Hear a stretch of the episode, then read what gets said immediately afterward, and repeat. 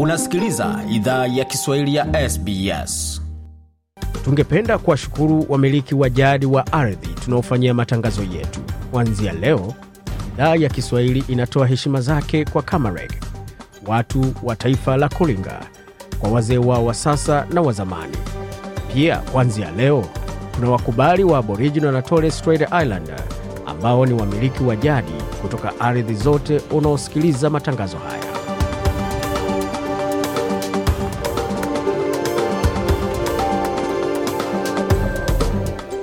Jambo pote ulipo na karibu katika makala idhaa ya Kiswahili ya SBS. Uko na migode migerano, tukuleta makala haya kutoka studio zetu za SBS na mtandaoni, anwani ambao ni sbs.com.au mkwaju swahili. Hivi sasa ikiwa ni saa kumi na mbili dakika moja kwa masaa ya mashariki ya Australia, vilevile ni saa tano dakika moja kwa masaa ya Afrika Mashariki na saa nne dakika moja kwa masaa ya Afrika ya Kati, tukiwa na mengi ambayo tumeandalia, tukianza kwa kionjo cha kile ambacho tumewaandalia hapa.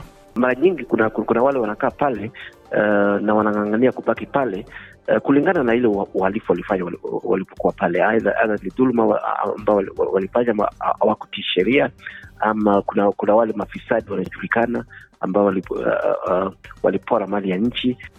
Hiyo ni sauti ya Profesa Omenya, Alfred Omenya, mchanganuzi wa masuala ya siasa nchini Kenya, ambaye anafunguka kuhusu kwa nini baadhi ya viongozi wa Kiafrika huwa wanaganda mamlakani, ukipenda hawataki kuondoka wakati wao ukifika mwisho.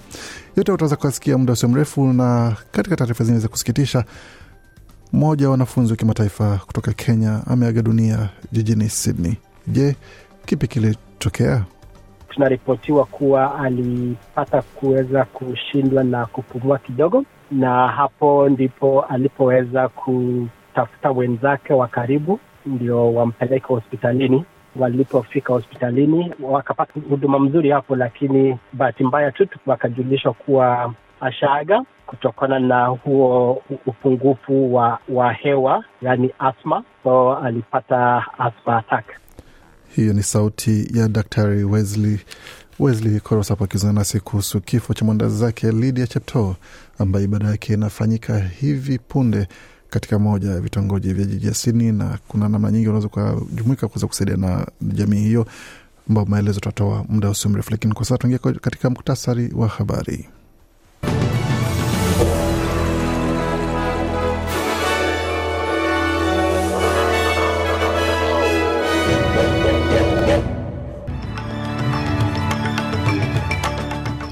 Katika muktasari wa habari tulioandalia jioni hii ya leo, Australia na Ujerumani zatia saini ya biashara huru na kuahidi misaada ya ziada kwa Ukraine.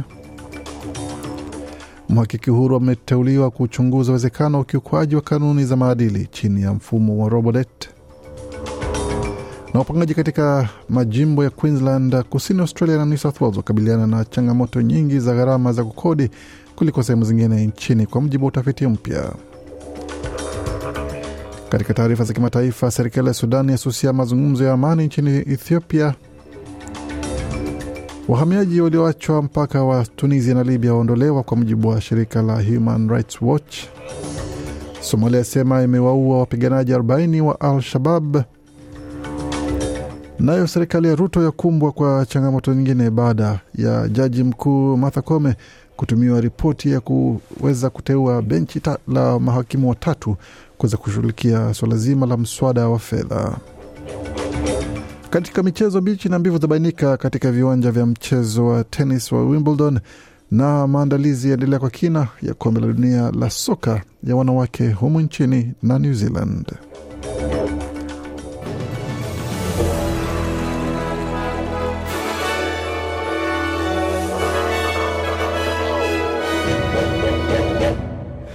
Wasikia idhaa Kiswahili ya SBS na hii hapa ni taarifa kamili ya habari kutoka studio zetu za SBS Radio. Waziri Mkuu Anthony Albanese amekutana na chancellor wa Ujerumani Olaf Scholz na kuahidi kutoa msaada wa ziada kwa Ukraine pamoja na kuchukua hatua kwa mageuzi ya hali ya hewa. Viongozi wawili wametia saini makubaliano ya kuipa Ujerumani vifaa mia moja vya usafirishaji wa silaha nzito zenye thamani ya mabilioni ya dola. Vifaa hivyo vitatolewa na kampuni moja inayotengeza magari ya kijeshi jimboni Queensland kuanzia mwaka 2025 na itakuwa moja ya kampuni kubwa ya Australia inayofanya mauzo ya nje ya hatua ambayo itaunda kazi mpya elfu moja. Australia imekubali pia kujiunga katika klabu ya mazingira ya Ujerumani kupiga jeki ushirikiano kati ya nchi hizo mbili kufikia uzalishaji wa sufuri ya kaboni kufikia mwaka elfu mbili na hamsini. Wakati huo chansela wa Ujerumani Olaf Scholz amesema Australia na Ujerumani zina uhusiano wa manufaa kwa pande zote na Australia comes to Germany as a partner. We are partners in the clean energy transition, in free trade. Waziri Mkuu wa Ubalinzi anasema kwamba Australia imekuja kwa Ujerumani kama mshiriki. Sisi ni washiriki katika kuhamia katika nishati safi, katika biashara huru na katika biashara inayoaminika, mshiriki katika kanuni zinazozingatia utaratibu na demokrasia, mshiriki katika mshikamano na Ukraine. Australia na Ujerumani ni marafiki wa karibu na uhusiano wetu unaendelea kuwa imara wakati tisho kwa kanuni zinazozingatia utaratibu zinakuja kutoka Ulaya na eneo la Indo Pacific. Sote tunafanya michango kwa usalama wa mwenzake, alisema waziri mkuu Albanese. Katika masuala mengine ya humu nchini ya kisiasa, mhakiki huru ameteuliwa kuchunguza uwezekano wa ukiukwaji wa kanuni za maadili chini ya mfumo wa Robodebt. Steve Segwick atachunguza ukiukwaji wa kanuni na wafanyakazi wa umma wanaoungwa na mradi huo. Waziri wa huduma za serikali Bill Shorten amesema kwamba matokeo ya tume ya kifalme ya Robodebt imemulika patholojia ya kushangaza ya uvunjaji wa sheria. Amesema kwamba Australia inahitaji ibadili jinsi inavyohudumia watu ambao wanapokea malipo ya ustawi, na amedokeza kuwa baadhi ya waathiriwa wanaweza wafungulia kesi za kisheria mawaziri wa zamani waliohusika katika mradi huo. Huyu hapa na maelezo zaidi. I suspect that there'll be some individuals who will seek legal advice and they may well seek a remedy. Anasema nashuku kutakuwa baadhi ya watu watakaotafuta ushauri wa kisheria na watafungulia kesi baadhi ya mawaziri wa zamani, na hiyo ndio sababu jana usiku, sijui kwa nini mawaziri hao wanakimbia kimbia wakidhani hili limeisha tayari. Hii ni kashfa na aibu katika historia ya siasa ya Australia, alisisitiza waziri Shorten. Katika taarifa zingine, utafiti mpya umebaini kuwa wapangaji jimboni Queensland, kusini Australia na New South Wales wanakabiliana na changamoto nyingi za gharama kote nchini. Utafiti huo uliofanywa na kampuni ya utafiti kwa jina la Subtrends ya jimbo la New South Wales imedokeza kuwa Queensland inakabiliana na shinikizo kubwa zaidi katika mamlaka yoyote, wakati gharama za kodi zimeongezeka kwa asilimia 16 katika mwaka uliopita. Kent Ladner ndiye mwanzilishi wa kampuni ya Subtrends amesema kwamba uwekezaji katika makazi ya umma unastahili kuwa sehemu muhimu ya mkakati wowote kwa kupunguza shinikizo kwa wapangaji. Na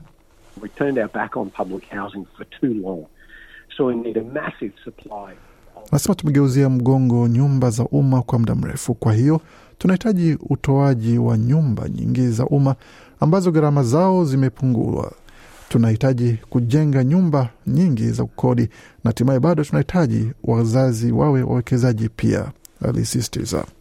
Kutoka patuleke moja kwa moja katika taarifa zingine, hususan zinazohusiana na swala zima la riba na benki ya hifadhi, ambapo watumiaji bado hawajaamini kwamba benki ya hifadhi imemaliza kuongeza viwango vya riba licha ya kuacha ilivyokuwa katika mwezi uliopita.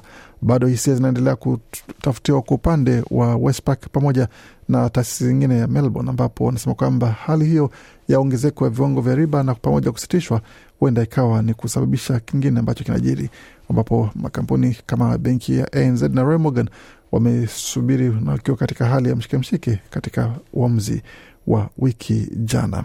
Katika taarifa za kimataifa, tukianzia katika taifa la Sudan ambapo hali imekuwa si hali kule, ambapo tukianzia pale ambapo wamesema kwamba serikali ya Sudan serikali ya Sudan Jumatatu ilikata kushiriki katika mkutano wa kikanda wenye lengo la kumaliza miezi mitatu ya mapigano ya kikatili ikishtumu Kenya ambayo inasimamia mazungumzo hayo kukipendekelea kikosi mahasimu cha wapiganaji.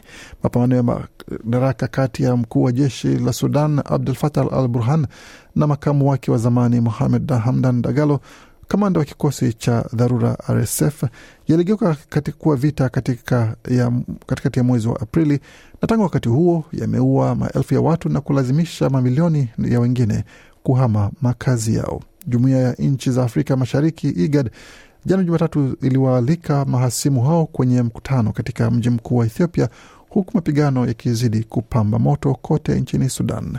Si Burhan wala Dagalo, hakuna aliyehudhuria mazungumzo hayo mjini Addis Ababa, ingawa kikosi cha RSF kilituma mwakilishi wake kwenye mkutano wa nchi nne ulioongozwa na Kenya, Sudan Kusini, Jibuti na Ethiopia. Kutoka hapo moja kwa moja katika taarifa zingine ambazo zinajiri hususan katika nchi jirani ya Sudan ambapo kwa mradhi ya Somalia ambapo jeshi la Somalia limesema kwamba limeua karibu makamanda wa wapiganaji 40 wa kundi la itikadi kali la Al-Shabab ambalo linaongoza uasi dhidi ya serikali kuu mjini Mogadishu kwa miaka mingi. Na kamanda wa jeshi la Marekani barani Afrika, AFRICOM, imesema ilisaidia jeshi la Somalia kufanya mashambulizi matatu ya anga wakati wa mapigano kusini mwa nchi hiyo karibu na mpaka wa Kenya. Kulingana na AFRICOM, wapiganaji kumi wa Al-Shabab ndio wameuawa na hakuna kifo chochote cha raia. Marekani pia imekuwa ikiunga mkono Somalia kwenye mapambano yake dhidi ya kundi hilo kwa kufanya mashambulizi ya kutumia ndege zisizo na rubani na msaada mwingine wa kiufundi. Taifa hilo la pembe la Afrika lenye wakazi wapatao milioni 16 limekuwa likiandamwa na mashambulizi ya Al-Shabab na matukio mengine ya uhalifu na kundi hilo kwa zaidi ya miaka kumi na tano. Kutoka hapo tuelekee moja kwa moja katika taarifa zingine ambazo tumeandalia ambazo zinaambatana na suala la wahamiaji ambapo wahamiaji wote mia tano hadi mia saba waliokuwa kwenye mpaka wa Libya wamehamishwa kwingineko. Salsabil Shelali wa shirika la Human Rights Watch mjini Tunis ameliambia shirika la habari la AFP mamia wahamiaji hao walioachwa wakiwa wamekwama katika mazingira magumu katika mpaka wa Tunisia na Libya baada ya kukimbia ghasia walioondolewa siku ya Jumatatu. Shirika lisilo la kiserikali limesema, lakini hofu imebakia kwa dazeni wengine waliolazimishwa kuelekea kule Algeria. Kutoka pasa tutazame kile ambacho kimejiri katika taarifa taifa la Kenya ambapo macho ya Wakenya sasa yamemwelekeza jaji mkuu Martha Koome anayetarajiwa kupokea faili ya kesi kuhusu sheria ya fedha ya mwaka elfu mbili ishirini na tatu. Jumatatu Julai kumi mwaka huu elfu mbili ishirini na tatu, Jaji Mogure Thande aliendeleza marufuku ya utekelezaji sheria hiyo iliyopaswa kuanza Julai mosi. Kesi hiyo iliwasilishwa na seneta wa Busia Okia Omtata akisikitisha Uh, akisisitiza kwa mradhi utoaji wa uhuru, ushuru mpya wa serikali. Jaji Thande alisema kwamba kesi hiyo ya Mtata kuhusu uhalali wa sheria hiyo ya fedha mwaka elfu mbili ishirini na tatu inahitaji kusikizwa na kuamuliwa na majaji watatu watakaoteuliwa na jaji mkuu Kome. Katika nukuu ya uamuzi wake ni kama ipasavyo: baada ya kusikiza ushahidi wa Mtata na serikali, nimeridhika walalamishi wameibua masuala nyeti kuhusu uhalali wa sheria ya fedha mwaka elfu mbili ishirini na tatu na kubaliana nao kwamba sheria hiyo ina kasoro tele, akasema Jaji Thande akitoa mwelekeo kuhusu kusikizwa na kuamuliwa kwa kesi hii. Aliagiza kesi hiyo ipelekwe kwa jaji mkuu Kome atakayeteua majaji watatu.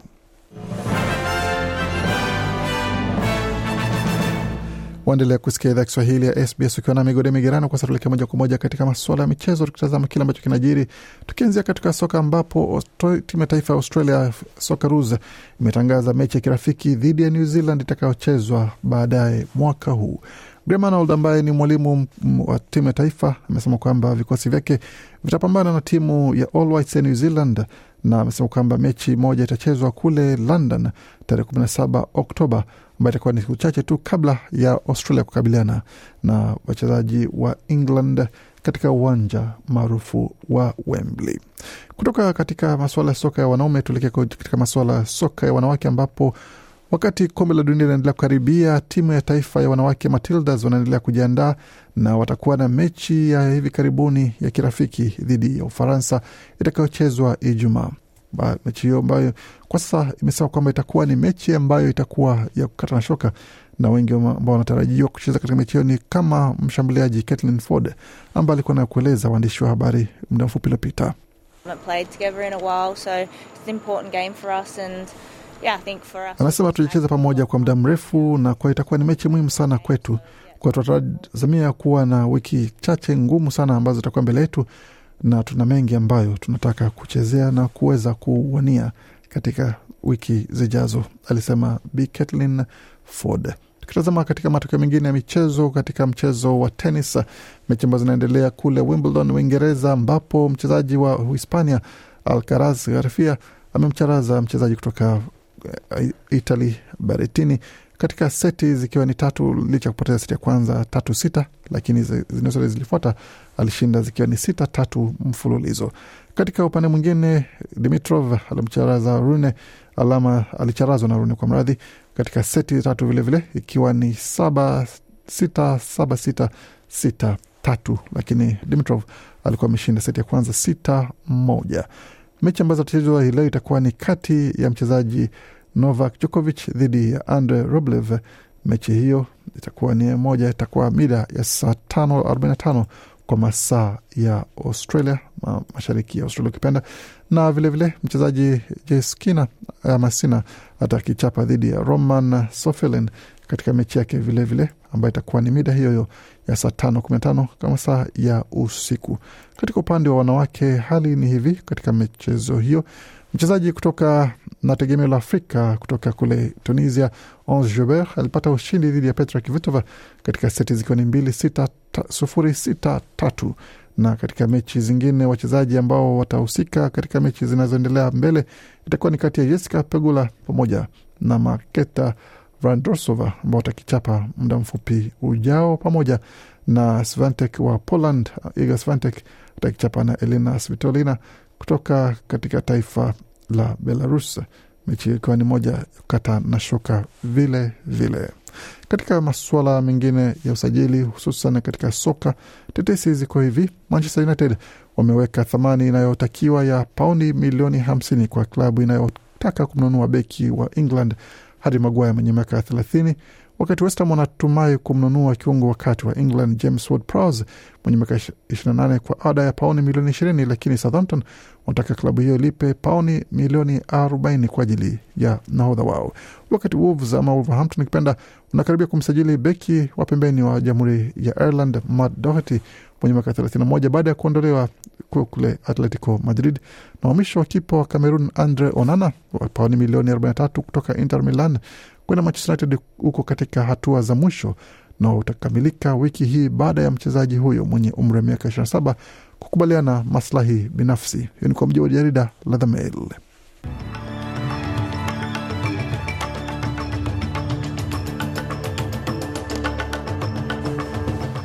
Kabla tumalize makala, tuangalie hali ilivyo katika maswala ya fedha. Dola moja ya Australia ina thamani ya senti 66 za Marekani, wakati dola moja ya Australia ina thamani ya faranga 1883 za Burundi, na dola moja ya Australia ina thamani ya faranga 1654 na senti 83 za Congo, wakati dola moja ya Australia ina thamani ya faranga 779 za Rwanda, na dola moja ya Australia ina thamani ya shilingi 2458 za Uganda, wakati dola moja Australia na thamani ya shilingi 94 na senti 26 za Kenya, na dola moja Australia na thamani ya shilingi 1628 za Tanzania. Katika utabiri wa hali hewa tukianzia jijini Adelaide ambapo nyuzi joto pale ni 13.2, wakati Brisbane ni 16.2, Canberra ni 9, Darwin 31, Hobart 13.2, Perth 18.9, wakati Melbourne nyuzi joto pale ni 13.4 na mjini Sydney nyuzi joto huko ni 14.7. Kufika pona mwisho taarifa habari ambayo tumeandalia.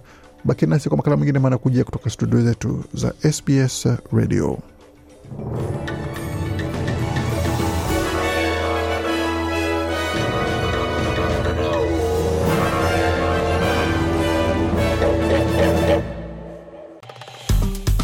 Penda, shiriki, toa maoni.